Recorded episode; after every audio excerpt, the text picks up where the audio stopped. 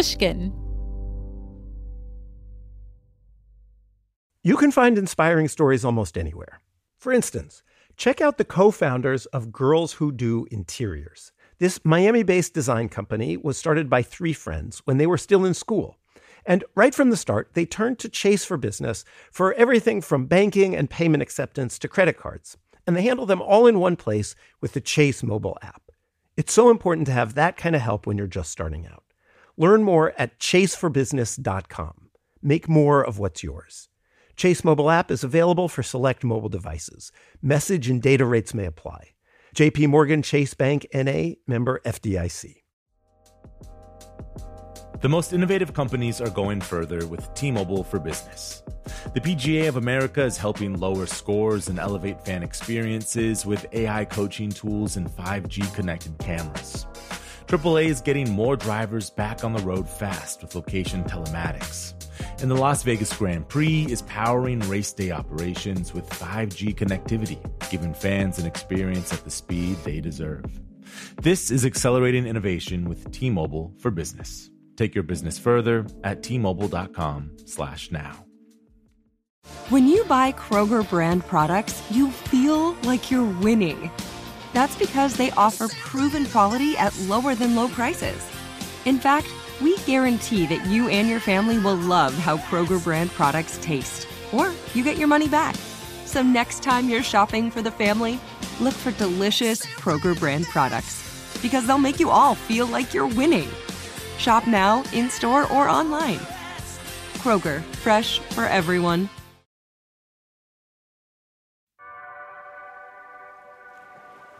Before we get started, let's talk about Pushkin Plus.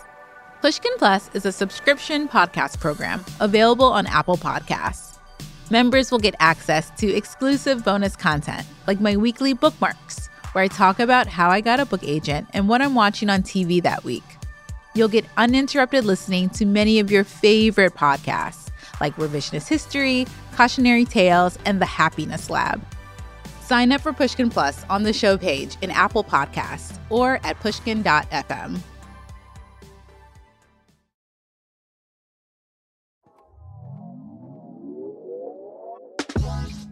Elizabeth Acevedo is a poet and author who has crafted some of the most insightful young adult poetry in recent years. The Dominican American writer got her start in the slam poetry circuit as a teenager. Her debut novel, The Poet X, about a 15 year old girl in Harlem, won the 2018 National Book Award in Young People's Literature. Elizabeth writes novel in verse, a single story over several poems. I consider a poem something that is self contained, that talks about or explores the human experience in the least amount of words possible. Mm-hmm. But a novel in verse may only have maybe 10 poems. Her recent book, Clap When You Land, follows two teenage girls who learn they share the same father after he dies in a plane crash. It was interesting to feel like an outsider who had to be really thoughtful and gentle and um, open to an experience different than my own, even though I do know DR, but I've treated it with the respect as if I were writing an ethnicity other than my own. Elizabeth is a former eighth grade teacher who is familiar with the language of young people. This makes it easier for her to write for and like them. It's just one of the many reasons she's a success.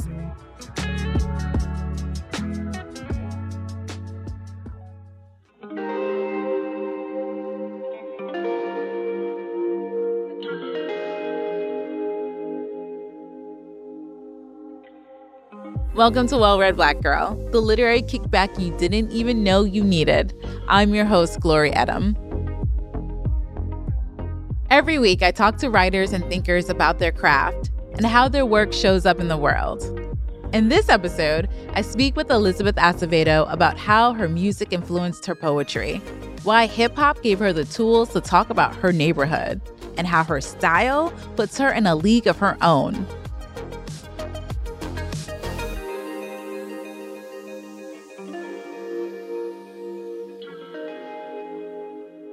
Elizabeth, welcome to the Well Read Black Girl podcast. I'm so excited to have you here. Glory, I'm so hyped to be here with you.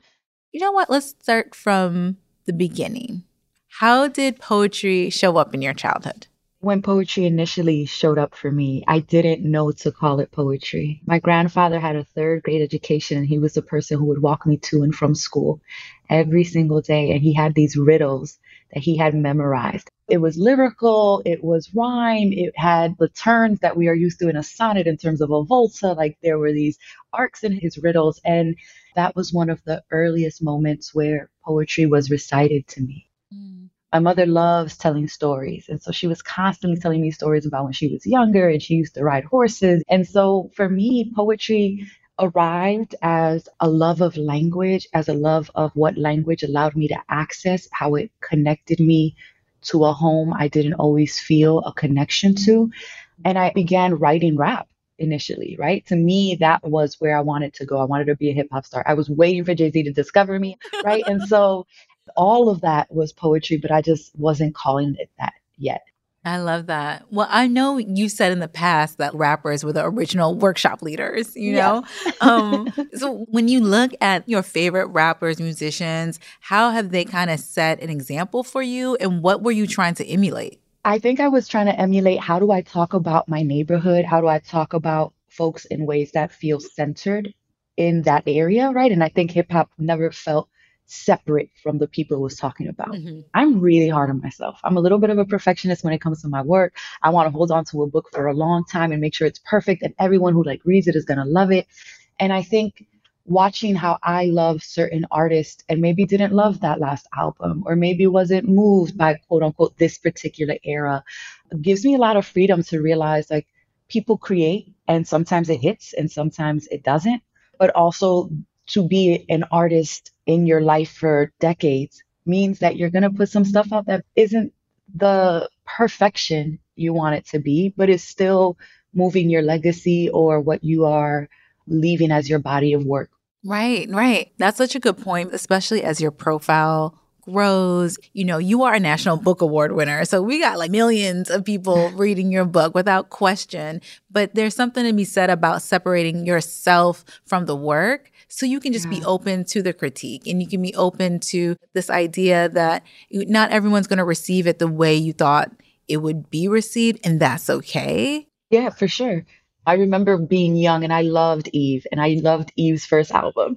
And then she was talking about her sophomore album and she was like, I'm so afraid of the sophomore slump. Like, you know, you come out with something great and then you just want to match that first thing and you don't allow a second, third, fourth project to have its own life. Mm-hmm. You know, I'm also thinking about this idea of space. Mm. Like, what does it mean for you to take up space where you need to and not just in the physical form? Like, I've seen you perform, but I just remember being so captured by your voice and just completely pulled in. You have such a presence about you when you're performing, and that presence definitely shows up on the page mm. as well.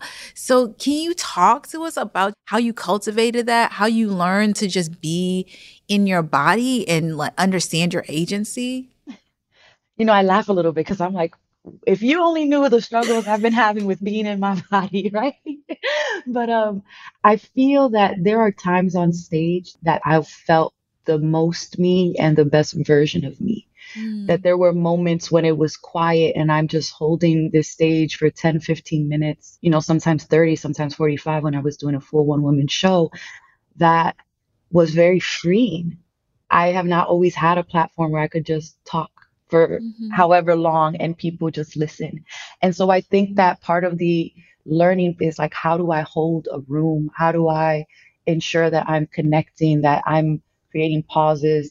I find that my books, I ask those same questions. How do I ensure that my audience feels cared for? What are the little things I can put in here to let folks know, like, no, I'm writing to you mm-hmm. right? This is for you. And I think when I was on stage, it was that same thing, looking into an audience and finding the people to make eye contact with and the one person in the back who's nodding to everything and just like we are creating this together. And for me, the books feel that way, right? Like what people bring to a story affects their read. I don't know if you've had this glory where you read something, you're like, oh, this is not for me, right? right? You stop, you don't finish. And then two years later, you pick it up and you're like, oh, what was I thinking? right? The book didn't change, but you changed. Yes, your ability yes. to be in that space, your ability to lend your heart and your memories to a book so that it opens up for you. And mm-hmm. maybe practicing that on stage has helped me be able to do that with my books. Like I'm I'm going to give as much as I can so that when you bring your full self, we're making something together, right? That's the story making. Oh, that's so beautiful.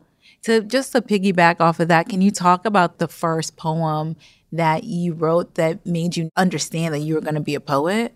Yeah, I mean, I was really young. I was maybe eight or nine, and I remember writing about dolphins. Dolphins don't kill dolphins, and birds don't kill birds, but people kill people, and that really hurts. That's like probably one of the youngest, like just little nine-year-old poem, right? That's amazing, girl. Girl, you were deep. Listen, and dolphins are actually really violent. So, so baby Liz was was wishfully thinking. But it was always social. It was always like social critique or why are we this way? Like I just had so many questions and the writing was where I could find those answers or at least chronicle my my wonderings. Right. Oh, I love that. I want to talk about just like I'm thinking about modeling and how you do that for so many people. And as I was doing the rereading of your book, I noticed the dedication. And I was so mm. impressed with your kindness to dedicate it to Catherine and to your former students at Buck Lodge. Can you talk about that? Why you dedicated it to them and what it means for them to show up in your story? Yeah. I was an eighth grade English teacher before the Poet ever came out, before I even had gone to grad school and started writing for touring and writing for publication. And teaching eighth grade is like the cusp of when young people are really going from being children to now having very new expectations of young adulthood and hormones and feelings. And it's really hard to teach that age range. so I had this student, Catherine Bolaños, who I absolutely adored. She was just the funniest, wittiest kid. Um, and she was resistant to silent reading time. And I remember being like, like, what can I get you? I had bought all the like super dope fun books that I could get my hands on. And she's just like, you know, none of these books are about us. For her, it was, I'm a Salvadoran young woman. I need something else. And so that felt like the baton that I needed at the time. Like, why not you? And I had to start questioning, why not me? I'm a writer, but what do I think I don't have to offer literature that I don't want to create a project specifically for these young peoples that, that, that I know are yearning for this. And so the dedication was for Catherine, it was for my students. I think it was for my former self, but also that dedication is a reflection of a dedication that Angela Johnson in her book, The First Part Last, wrote for me where she wrote, This is dedicated to Elizabeth Acevedo and all the students at the Manhattan School for Children. Because I had written her a letter about her book, Heaven. And I was like, I love this book, but I want to know more about this secondary character and wrote these long notes on what I thought she should write. and she never wrote me back. But two years later, this book came out and the dedication was to me. And so it felt like with my book, when it comes out, I want to pass on the young person who encouraged me to go on the path of this project. So it felt like an homage to Angela Johnson, but also like who knows who else might be inspired by this kind of dedication. That is just such a wonderful yeah. story. That is so endearing and beautiful. I wanted to talk about the young people because I'm just curious to hear what you feel like they've taught you like were you like listening to them in the classroom like how do oh, you oh, yeah. how are you able to cultivate that because in every one of your books like clap when you land the poet mm-hmm. x it sounds so authentic and it does feel like you have this kinship with young people where you can like get their voices because sometimes you read ya books and you're like oh that's not how young people talk but it really yeah. sounds like you understand who they are i try to really hone my ear in general, just when I'm with folks, when I'm in community, I'm trying to listen for cadences, how particular people bump words up against each other. I was lucky to have been an eighth grade teacher who had a lot of writing projects assigned to my students. So I got a sense of what they would reveal, what they wouldn't reveal, what kinds of prompts inspired them. I honestly would probably give the most credit to having been the coach for the DC Youth Slam team. I worked with young poets, which is a little bit different because they were so motivated. They were engaging with language constantly. And I got to hear how they were advancing language, mm. how they were moving it into a different step. So I go to a lot of events where I'm not the center, I'm sitting in the back somewhere and I'm just listening to how young people express themselves. And I have a lot of respect. I think maybe because I was a young person who had been mentored and I remember vividly what mentors did or said that made me feel valued. But I'm constantly listening. After the break, more with Elizabeth Acevedo on her writing and research process for her latest book, Clap When You Land.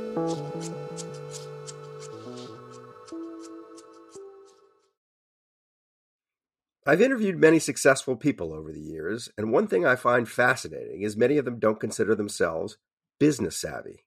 Take the owners of Tight Knit Brewing. They turned to Chase for business for everything from banking and payment acceptance to credit cards, and do all of it in one place with the Chase mobile app. And that's helped these brew loving friends turn a passion into a business. Learn more at chaseforbusiness.com. Make more of what's yours. Chase mobile app is available for select mobile devices. Message and data rates may apply. JP Morgan Chase Bank NA, member FDIC. Hello, hello. Malcolm Gladwell here from Revisionist History, my podcast about the overlooked and the misunderstood. A couple of years ago, I wrote a book called Outliers. It was about exceptional people, the ones who operate at the outer edges of human performance. Outliers fascinate me. And last year, I discovered an outlier in the form of a community organization Washington State's City of Bellevue. The city wanted to improve public safety by making their roads safer. So they created something that no one had ever built before platform that gave road users warnings of any dangers ahead in real time. How did they build it? By using a combination of technologies the cellular vehicle to everything network, T Mobile's 5G network, and 5G connected cameras. People driving, bicycling, walking, running, can't forget people running, and people operating the transportation network now had a way to prevent crashes. It's been a huge success. The City of Bellevue earned first place in the community category at the T Mobile for Business Unconventional Awards, an event that celebrates T Mobile customers who've dared to innovate for the sake of meaningful change. If you're a T Mobile for Business customer and your team has, like the city of Bellevue, innovated something really, really cool, I encourage you to enter. It's also a great way for outliers to be recognized in front of your industry's most influential leaders. You can enter at tmobile.com slash unconventional awards. That's tmobile.com slash unconventional awards. See you there. The wait is over. The Chi is back on Paramount Plus, and the stakes have never been higher. Everything changes on the South Side when a new threat comes to power in the Showtime original series from Emmy winner Lena Waithe. Battle lines will be drawn, alliances will shift, and danger lies around every corner, leaving everyone to wonder who they can trust. Visit ParamountPlus.com slash The Shot to get a 50% discount off the Paramount Plus with Showtime annual plan. Offer ends July 14th. Subscription auto-renews. Restrictions apply.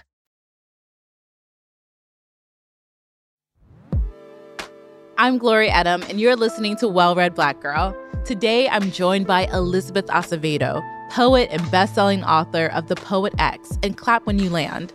Elizabeth wrote both books as a novel in verse. This is where a narrative is written using poetry instead of prose.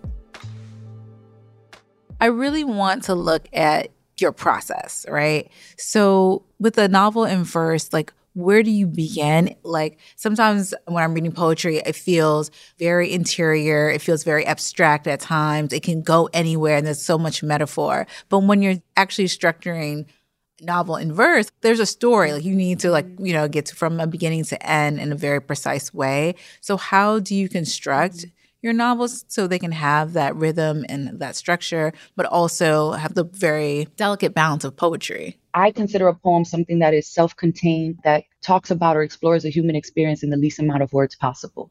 Mm-hmm. But the hardest thing with a novel in verse is that you're juggling narrative. Is there a plot? Is there a story? Are my characters clear? Um, and language. Then, yeah. then this third piece that we just talked about, which is, and does it sound like a young person's voice? Is this the kind of poetry a young person could write? And that becomes hard. I have to separate the poet self who wants to be impressive from the novelist self who wants to be expressive. And, and just like that meld of, well, it has to be a little bit of both. I have to control it enough that a reader knows what she's doing. And I feel safe in these pages because I'm following someone who is tightly holding the story together. For the most part, uh, pieces, I like to think of them as hinges. So mm. I create these moments that feel really beautiful or like we're getting the character's heart. And then I'm just connecting narrative to those pieces and I'm letting it like hinge between the next section and the next section. But I think that I'm very mindful of the language and the spacing and the line breaks because mm. of the ways that it creates breath on the page, momentum on the page. It gives insight into the speaker or the character's mindset. If there's no punctuation in a piece, like you're moving through it a little bit faster. So there's a lot of craft that I use that is from having been a poet and learning what those tools are that I bring here. I want to talk about your relationship with hair. I know your new book is coming out, yeah. Inheritance, and you decided to like stop performing that poem. Yes, yes. Why? Like, why did you decide to do that? And what was the motivation? What are you trying to yeah. really express to the reader? Yeah. I mean, so the hair poem is is very much about just a reclamation of self love, and I loved doing that poem for a long time, and then I felt like I was getting cornered into oh, she does the hair poem versus all the other kind of writing I put into the world or the other poems that I have to perform. That poem outgrew me mm. in a way that was difficult to catch up to and felt like it was restraining me a little bit. Like this yeah. is going to be the defining thing. A poem I wrote in 2009 as a senior in college will be the last piece of literature that like anyone cares about, right? And so I think I slowly started moving away from that. We've had another natural hair movement in the last decade that felt like, all right, the poem worked. People are listening. You know, my job here is done. It was an evolution of like, I don't want to be the only one carrying this piece anymore. But also, that poem was written particularly and with my mom as the person that a lot of those feelings were targeted as. Mm-hmm. And as I've grown older, I realized that some of my hesitation with that poem is that who I am differs from the person who wrote it. And so being mm-hmm. able to revise it as a book, I wanted it to be one that could be shared. So as opposed to this is like my war cry to my mother, I'm going to love myself regardless of what you think I should do with my hair. I wanted it to be more of a praise poem to all of us who hold our natural selves, including the mothers who have protected us, you know, in terms of loving ourselves, and the aunties and the uncles who, in this day and age, young people are growing up with. Right. We were talking about music earlier.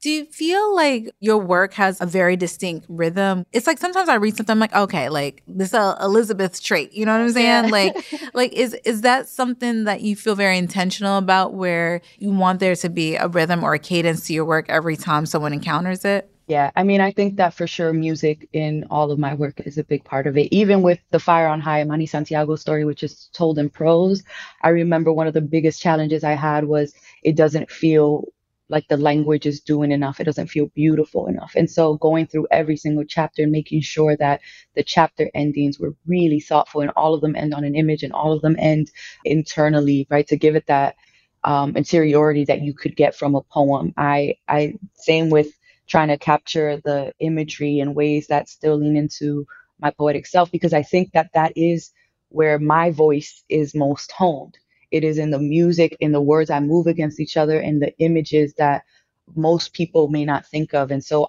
I know that those are my strengths and it's what I lean on, right? And so that is style to some extent. But in terms of my voice, yeah, I hope anyone could pick up my work and be able to tell like the cadence here is Elizabeth Acevedo almost all my books start with names. Like the first section I'll write is just like, what's the character's name? What's their relationships to their name? How does this reflect how they think about their parents or their homes? And then sometimes there are poems that end up before that or pieces that end up after, but the name poem is often where I'm grounding myself in the character and I spring from there. And you'll find every single one of my books has some type of meditation on names. Yes, I did notice that when you wrote uh, Clap When You Land? Like, were you taking memories or experiences you had in the DR? Like, were you clapping when the plane landed? How did you craft that narrative? Yeah. Clap When You Land was a wild ass story, right? Because I've had this idea in my head for over a decade about this plane crash that happened when I was really young and like the ways that my community responded to it. So I knew that. And what a lot of folks don't know is that initially that story, which has two different point of views, was only written in one point of view. The entire mm. novel was mm. just written from Yahaira's point of view. And I was having a conversation with Ibi Zoboi, who wrote American Street, Pride, and is the editor of Black Enough, amongst many other books. And Ibi is Haitian.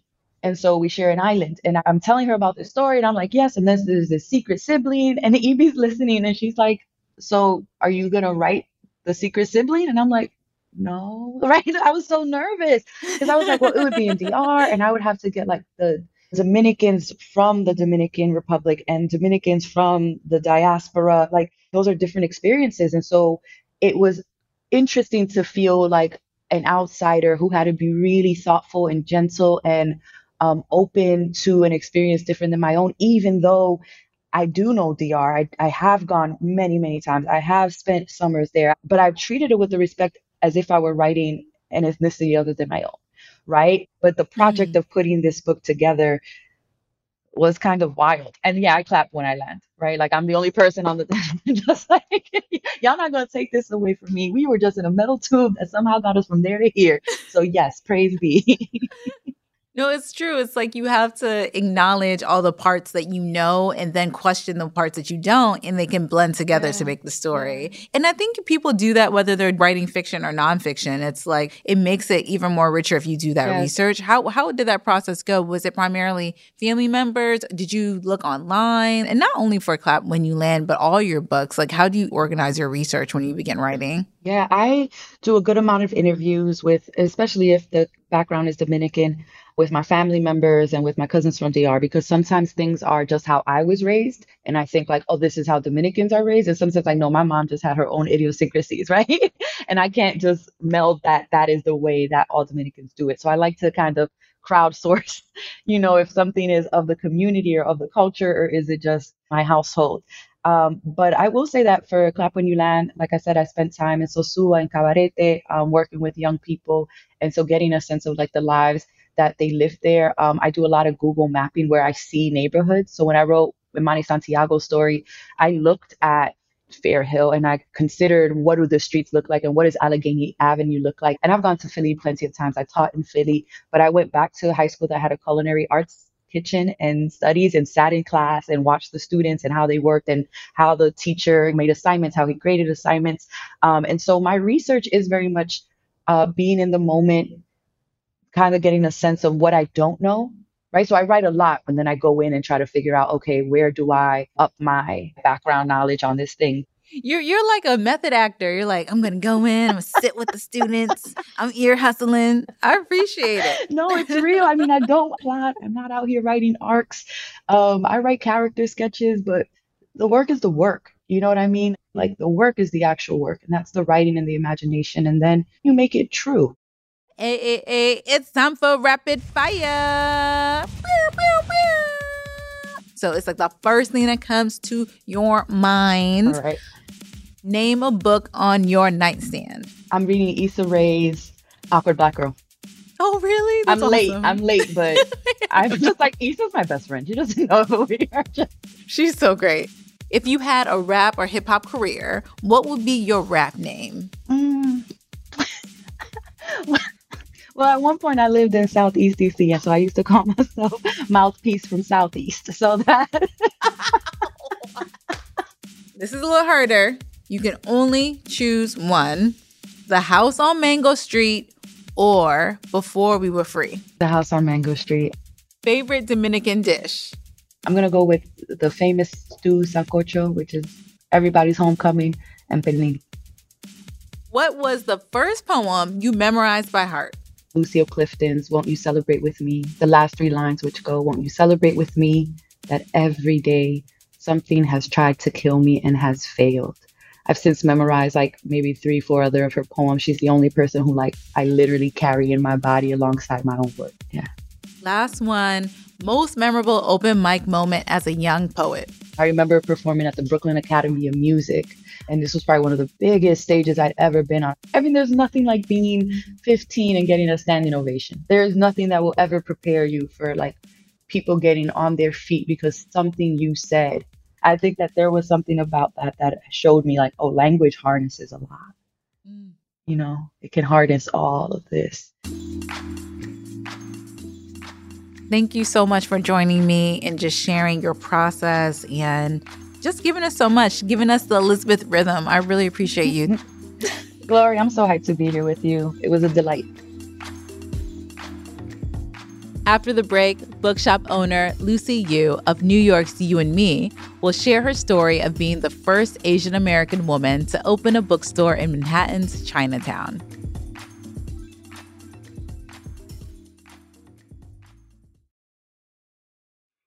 I've interviewed many successful people over the years, and one thing I find fascinating is many of them don't consider themselves business savvy. Take the owners of Tight Knit Brewing. They turned to Chase for business for everything from banking and payment acceptance to credit cards, and do all of it in one place with the Chase mobile app. And that's helped these brew loving friends turn a passion into a business. Learn more at chaseforbusiness.com. Make more of what's yours. Chase mobile app is available for select mobile devices. Message and data rates may apply. JP Morgan Chase Bank NA member FDIC. Hello, hello. This is Malcolm Gladwell from Revisionist History. Let me tell you an unconventional story about a healthcare group that wanted to improve their efficiency. Boston Children's Hospital. They were already a leading pediatric facility.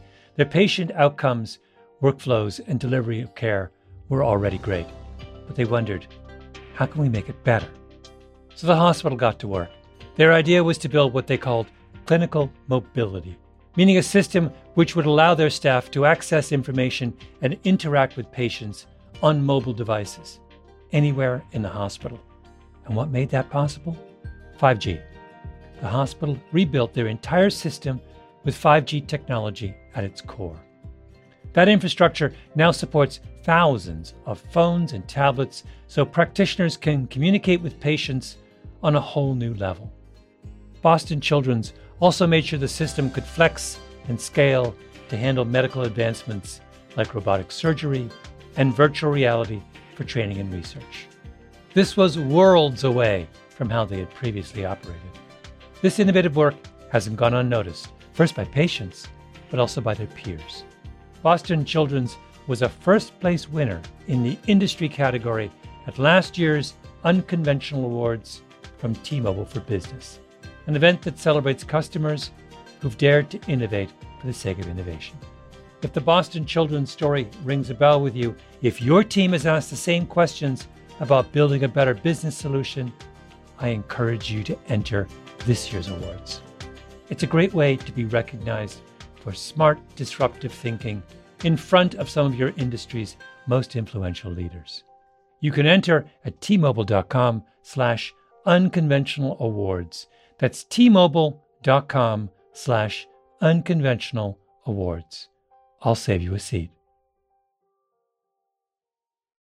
The wait is over. The Chi is back on Paramount Plus, and the stakes have never been higher. Everything changes on the South Side when a new threat comes to power in the Showtime original series from Emmy winner Lena Waithe. Battle lines will be drawn, alliances will shift, and danger lies around every corner, leaving everyone to wonder who they can trust. Visit ParamountPlus.com slash The Chi to get a 50% discount off the Paramount Plus with Showtime annual plan. Offer ends July 14th. Subscription auto-renews. Restrictions apply.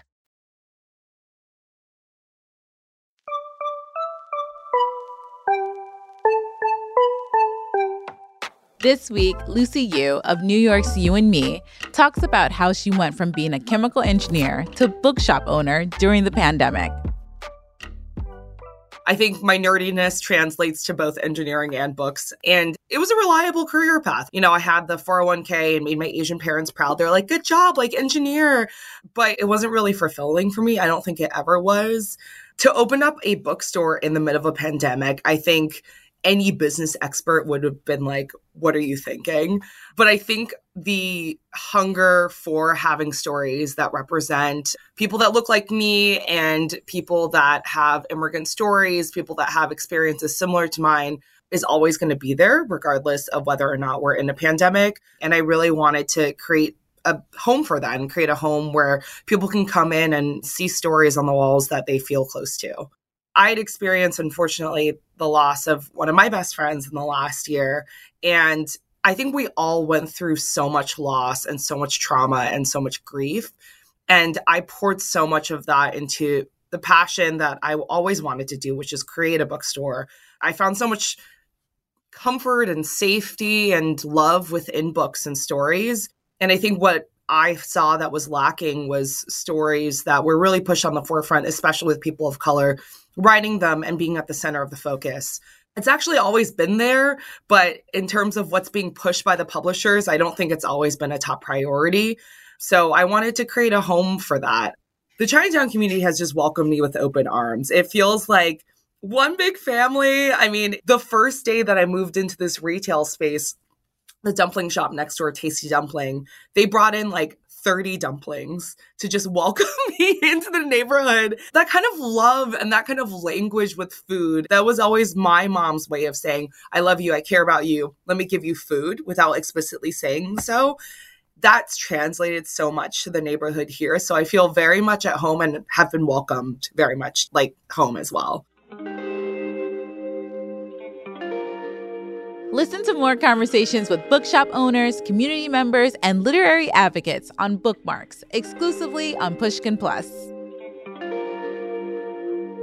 Elizabeth Acevedo has a distinct voice as an author that comes from her experience as a poet and her love for the rhythms and cadences of hip hop music. What makes her writing so exciting is that you believe in what she's saying. She brings you into her world with such ease. Reading her books feels like revisiting your favorite song. I believe the truest test of any author's work is not about the awards they win, but who remembers the work deeply. What happens to their work after it's published? I know young people will be reading Elizabeth's work for years and years to come. Clap When You Land is out now if you haven't gotten it yet. In our next episode, I'll be joined by Honorée Fanonne Jeffers to talk about her debut novel, The Love Songs of W.E.B. Du Bois.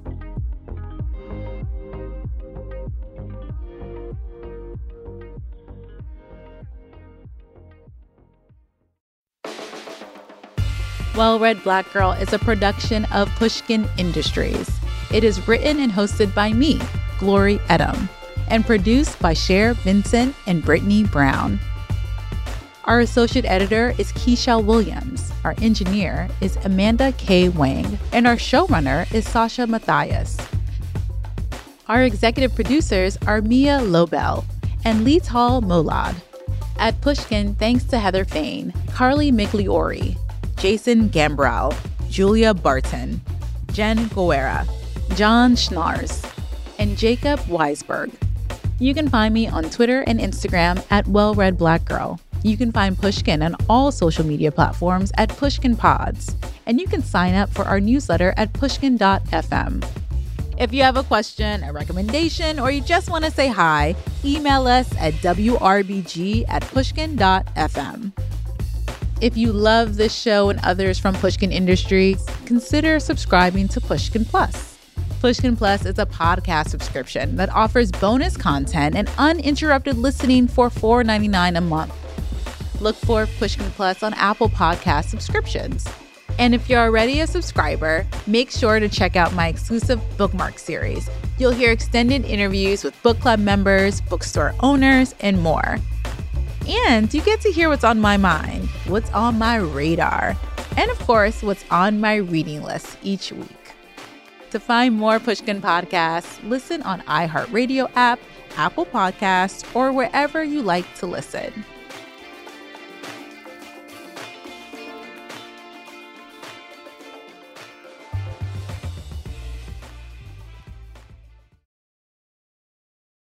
Right here, right now. Find your beautiful new floor at Rite Rug Flooring. Choose from thousands of in stock styles, ready for next day installation, and all backed by the right price guarantee.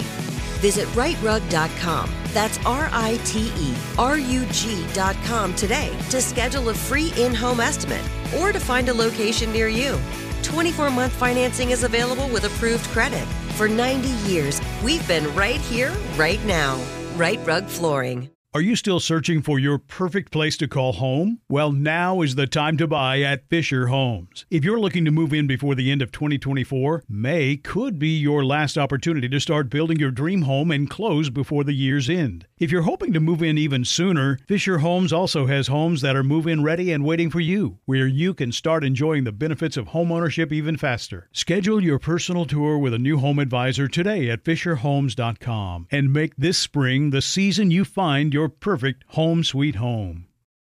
The tradition of breaking tradition continues with the return of the unconventional awards from T Mobile for Business at Mobile World Congress. This is an event that celebrates innovators whose bold actions took their industries to new places. If that sounds like you and you're a T Mobile for Business customer, enter today.